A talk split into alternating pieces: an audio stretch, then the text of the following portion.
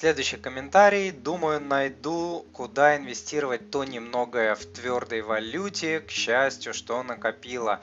Все боюсь кэш из рук выпустить во что-то эфемерное. Есть масса консервативных инструментов для консервативного инвестирования. Многими из этих инструментов пользуюсь лично я. Если вы боитесь все потерять, что вполне нормально, то вы можете начинать инвестировать маленькими частями по одной, по две, по три тысячи рублей в месяц. Это поможет вам побороть страхи и узнать, что и как работает. И я вас уверяю, что 95% ваших э, страхов умрет. В описании к данному подкасту я дам ссылку на э, свою стратегию, как инвестирую я. Дорогой друг, если то, что вы услышали, было для вас полезным, то, пожалуйста, подпишитесь на мой канал, оставьте отзыв на iTunes или в Google подкастах, или просто пришлите мне электронное письмо с вашим отзывом. Я читаю все отзывы лично.